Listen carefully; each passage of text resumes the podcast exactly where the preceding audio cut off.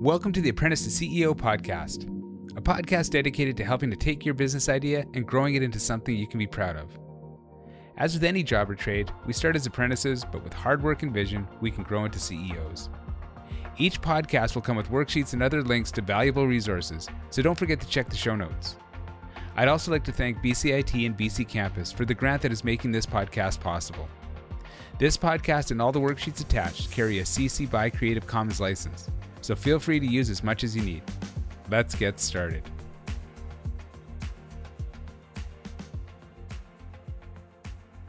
In this episode, we're going to talk a little bit about the small business operating systems.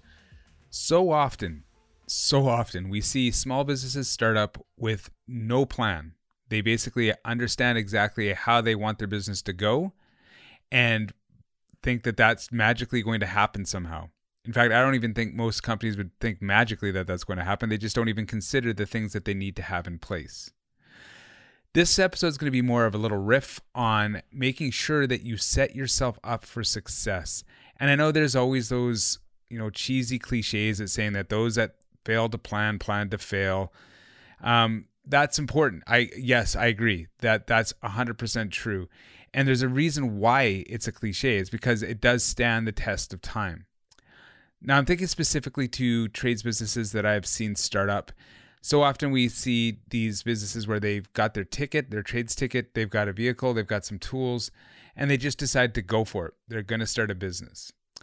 Along the way, they realize that they need to start planning for things such as inventory. They need to start planning for things such as estimations, proposals. They need to plan for invoicing. They need to plan for quality control. They need to plan for customer interaction. They need to plan for how they answer the phone and respond to complaints. These are all things that will happen not in just a trades business, but in every single business that is out there. Now, wouldn't it be best if you had some sort of system in place so that you could handle and have an answer to all those questions? Because at the end of the day, no matter what business you're in, you are going to be in the people business. You're going to be managing people. You're going to be managing either employees or you're going to be managing clients or um, customers' expectations. And at the bottom of this all, this whole thing, we have to realize that people are unmanageable. So, what we need to start doing, and what I really, really would encourage you to consider, is instead of thinking about having some sort of system or, you know, running your business, sorry, that you want to think about managing a process. You want to make sure that you have some sort of system set up for absolutely everything. As you start going through your business, and this is where, again, it's so very important to sit down and start planning things out. You start thinking, what are some of the processes that my business involve, is involved with? So, biz processes such as like completing an estimate, a process for answering the phone, a process for installing some sort of switch plate, a process for installing a wall, these are all processes. There's there's step by step processes that can go into this. So you need to create systems. You need to have an estimating system. You need to have a telephone answering system. You need to have a switch plate installation system. You need to have a wall erecting system. These are all systems that every business will have that they need to consider for their context. Now very often you'll hear these things called standard operating procedures and they're generally met with an eye roll and then oh my gosh it's going to be so much work if we have to do that for every single one. And i'm not going to take away from that. Yes it is a lot of work to get every single one of those things documented and somehow put into a system a place where people can find them. However with this day and age it is so easy to do that by just creating yourself a google doc a perhaps a, some sort of if you're not using Google, it could be anything really. It could be the word, sorry, the Microsoft universe or the Google universe, or you could use Evernote or OneNote. There are so many ways that we can document processes. And all that it takes is for you to go through the process and then sit down and quickly write out what steps you took to get there. Now, why is this important? Well, there will come a time, hopefully, in your business where you don't have to be there anymore but you do want people to associate your business with a certain sort of quality or a certain sort of rigor. How are you going to be able to make sure that that happens? I mean, it would be all well and good if you could go ahead and clone yourself, and that way, you know that you're going to be getting the same quality and same rigor and same dedication that you would put into it. But that's not obviously yet an option. So, what we do is we create these processes, we create documentation, and we make sure that future employees and staff go through this documentation and understand how things are done in your company. And this is where that whole idea of standard operating procedures comes from when you're just getting started, it can be seem like it's going to be a very daunting task that at every single point you're going to have to write something down. However, it is worth it because when it comes time to hire staff, you can set up training systems and have them in place so that they can go and watch a video or read through a document on how to do this. So that when you send somebody out to do something, or if a client comes in or a customer comes into the shop, your staff will know exactly how that they are to respond in any situation. Now, getting down to brass tacks, like in the the hands-on part of all this, how do we go about doing that? Now, there's so many different ways we can get out there and, and get this done. The ways that I would highly recommend, and if you go to the show notes, you will see that I will provide a, a link to a course. It's a free course, completely Creative Commons CC by license attached to it on how to use Evernote. And Evernote is a fantastic tool for capturing, it doesn't matter if it's an idea, a checklist, pictures, websites. There's so many things that it can do. I know that Microsoft has their OneNote that does something very similar, and Google has what's called Keep. They all generally do the same thing. It's a file management system. Another thing to consider would be for your project management. How are you going to keep track of all the tasks? Again, in this Evernote course, if you go through it, you'll see that there are ways to keep track of tasks by using checklists. Now, another thing that we can do is by using what's called a Scrum board. Scrum boards are starting to pick up steam. They've been used for years in um, computer engineering, but they're starting to see their day in other projects as well. Now, basically, what a Scrum board is, at its very basic, is you have a three columns and picture three columns being set up. You have a to do column, you have a doing column, and you have a done column. And when you're starting a project, what you do is you set up a bunch of, it doesn't matter, lots of people use sticky notes on a whiteboard or even just writing in a dry erase board, but they'll put a list of things to do. When it's time to take those things to do and to start doing them, you move them over to the to do column. So you can start managing to see what is being done. Now, along the way, you're going to hit roadblocks, and that's where the whole genius of the Scrum happens, is because you'll have a project lead, and perhaps I'll have to do a whole episode on how to run a proper Scrum. But you'll basically every morning you'll have a, a Scrum meeting and you'll find out where people are at in their projects. Because when you're doing the to do, not only do you have a to do in the middle column, but you have people assigned to the to do. Now, this can get very, you know, unwieldy if you're not careful with it. And it, that's why you need to go beyond just using a whiteboard and sticky notes. You might want to use a, an app out there, something similar to, say, Trello. Trello allows you to set up tasks, allows you to assign dates to these tasks, allows you to assign people to tasks. Other projects like uh, other apps out there like Monday.com will do very similar things. Asana.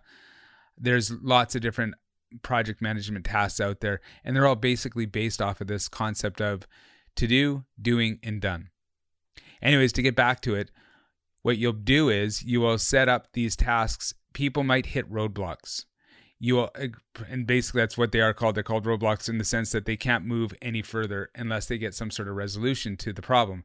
That's where the project manager comes in. So you have a scrum meeting in the morning everybody basically talks about what they're working on. And if there are any sort of roadblocks in the way for any of the projects, then it's the project manager to take those and to remove the blocks for their staff or for their pro- project team. So that's a, a, great way to go about doing it. Now, this is, I've used uh, Scrum boards for trades businesses. I use them in education. I've used them and set them up for other businesses, digital marketing firms. They do work. There are a bevy of different um, books out there on this, and I'll again provide links in the show notes to it. I'll provide a couple links to some excellent YouTube videos on how to set up a Scrum board.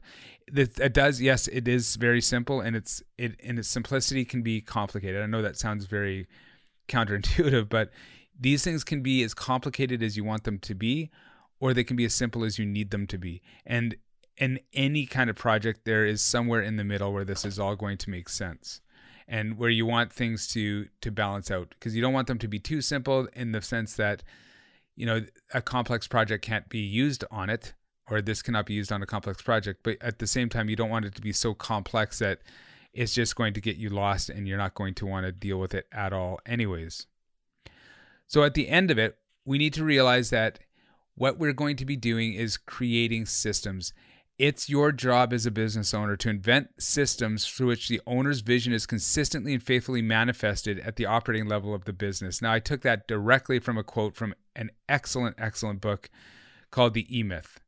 And Michael Gerber talks about how what we need to try to do with our businesses is we need to set up our businesses so that they can be franchisable. And what that means is at the end of the day, what you want to do is have your business set up in such a way that if you sold your business, somebody could step into your business and completely 100% run it exactly in the way that people are used to your business being run. Now, this could look a great example of this would be McDonald's. And a great example of how this was all done is watching that movie, The Founder, with Michael Keaton about Ray Kroc and the, and the McDonald brothers, about how they set this up. You go to any McDonald's, and no matter where you're at, basically anywhere in the world, you order a Big Mac and small fries and a Coke, it will be the same in Vancouver, Canada, as it will be in Nashville, Tennessee, as it will be in Russia. You're going to have the same thing in place. Why is that? Why is it that when I go to a Starbucks, that if I order a tall, dark, no room in Langley, Canada, that I can go anywhere in the world and basically get the exact same thing? Why is that? Is because these companies have taken the time to develop their operating systems. They've developed standard operating procedures for every single process in their business. They've started small and they've grown it larger. Now again, don't think that you need to do this all at once. We we end up what's the saying you end up eating a whale by taking one bite at a time, right? You're not just going to take ingest the whole thing at once. Start by finding the processes that are very obvious. Maybe it's an estimating process that you want to have set up. Perhaps it's a client journey process if you're using some sort of uh, CRM, client relationship management system. Perhaps it's a sales process. There's certain processes that are very easy to identify within your business. Take the time, list them out in order of I do this, then I do this, then I do this. Because so often, as business owners, we it's intuitive to us. We we don't even know how we do it. And this goes back to almost the first episode where we talked about finding your why. Sorry, the second episode. You you've got this superpower and you don't necessarily know how it is that you do that. It just comes intuitively. It just is it's magically there for you. You've done this for years and years and years. Now what you need to do is take the time to sit down, analyze how you've done this and write it out so that somebody else can come along and say, okay, this is how so and so did that. And I need to do it exactly this way for my business to work out the same as if they were doing it. And you set up these standard operating procedures, and it doesn't matter if it's being kept within a Google document or Evernote, or you've got it printed off and in a file in your office. The, the fact of the matter is, you need to sit down and make sure that you take your time to do these standard operating procedures. Now, this week is a quick one, so I just wanted to really encourage you to take the time. Your takeaway from this is start documenting the procedures, the steps you take in every single part of your business. Find a place to store that information, whether it be Evernote, OneNote, Keep, or like I said, a filing cabinet in your office. Start thinking about how you can use Scrum boards for your project management of your business. Other ways you can do this, you can run Scrum boards through Evernote, OneNote, or Keep but look into into apps such as Trello or um, Asana, projects like that that you can set up a to do, doing, done board. Start reading up on how to run a proper Scrum. Again, like I said, they can be very simple or very complex, and depending on how you run it. That's all we have for this week. Have a fantastic week, and we'll see you in the next one.